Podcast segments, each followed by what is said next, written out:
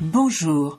Tu viens de découvrir que tu as un cancer du sein et aimerais en savoir plus sur ce qui t'attend Tu es en plein parcours et aimerais avoir des réponses à tes questions Tu aides quelqu'un et ne comprends pas vraiment ce que la personne que tu accompagnes vit réellement Ce podcast te donnera toutes les réponses que tu attends. Tu y trouveras, outre mon témoignage, des interviews d'intervenants divers, de paramédicaux, de thérapeutes de médecine complémentaire, je t'y transmettrai également des conseils et des outils pratiques, souvent issus de mon expérience ou de celle d'autres malades, afin de mieux vivre et comprendre ce qui t'arrive. Je m'appelle Françoise Boutet et en 2022, j'ai vécu et vaincu Aujourd'hui, trois cancers. Je voulais te parler et des renseignements que Je te transmets ici tout ce que j'aurais aimé savoir, tout ce que j'ai pu glaner et tous les outils qui m'ont aidé à vivre le mieux Et possible. tu ne sais pas forcément trop où chercher Alors, des si renseignements, autour de toi tu connais quelqu'un atteint de cette maladie, n'hésite pas à lui parler de mon pourtant podcast les sources ou à lui transmettre directement le lien de celui-ci. Personnellement, j'avais fait le choix volontaire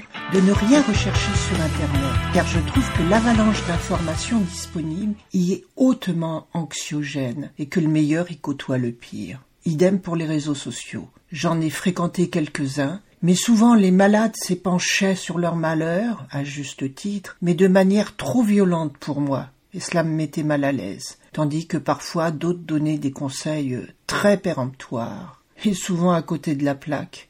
Quand on entend quelqu'un dire euh, ça ne va pas, ton médecin n'est pas bon, tel médicament ne te convient pas, tu ne dois pas manger ça.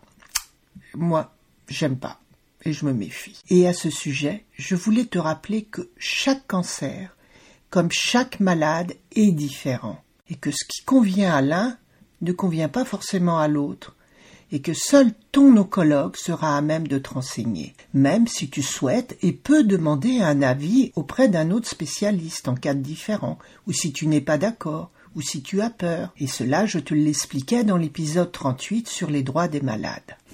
Alors, aujourd'hui, je voulais te parler de deux associations que j'ai trouvées, en plus de la Ligue contre le cancer, qui est celle qui est la plus connue.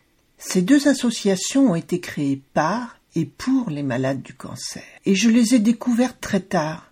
Et je regrette vraiment de ne pas en avoir eu connaissance dès le début, alors que j'en avais tellement besoin. La première est l'association Rose Up, dont tu dois certainement connaître le magazine Rose Magazine, qui est distribué gratuitement dans tous les PRC et souvent dans les CHU.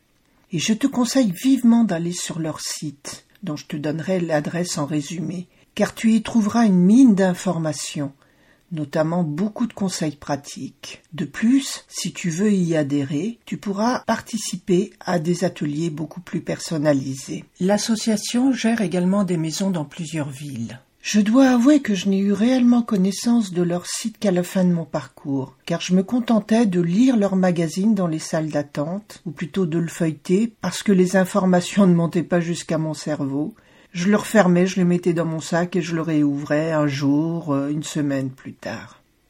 Mais je suis vraiment conscient d'être passé à côté de beaucoup d'informations et de ressources qui auraient pu m'aider.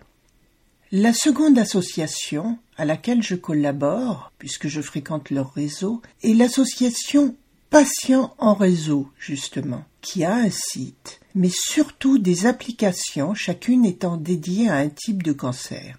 En ce qui me concerne, j'ai téléchargé MRCS, mon réseau cancer du sein, et MRCP, mon réseau cancer du poumon, mais il en existe deux autres pour les cancers gynécologiques et colorectaux. Chacune de ces applications est disponible immédiatement dans ton smartphone et elle te montrera deux grands axes. Tout d'abord, comme je le disais, un forum de patients dans lequel, et cela n'a pas de prix, tu peux parler, tu peux t'épancher, tu peux partager tes coups de blues, tes baisses de morale, mais aussi les bonnes nouvelles. Et là, tu y recevras immédiatement de l'aide ou tu pourras en donner à ton tour. Et le grand avantage, c'est que toutes les personnes de ce réseau ne te jugeront pas, car elles ont vécu ou vivent la même chose que toi, et elles savent ce que tu traverses de l'intérieur. Et tu y trouveras également une série d'articles explicatifs sur plein de thèmes autour de ta maladie, accompagnés de conseils pratiques là aussi. Et je peux dire que les articles de ces deux associations, de ces deux sites, sont vraiment faciles à lire et fiables, car écrits sous tutelle scientifique. Ils te donneront ainsi tous les renseignements et toutes les aides dont tu auras besoin dans l'instant, quand tu en auras besoin. Voilà, j'espère que ces informations te serviront au mieux. Alors n'hésite pas de mettre un petit mot en commentaire si tu as des questions ou si tu souhaites que je traite un thème en particulier pour t'aider. Je te dis prends bien soin de toi et à bientôt pour un nouvel épisode de Salade de crabe. Au revoir.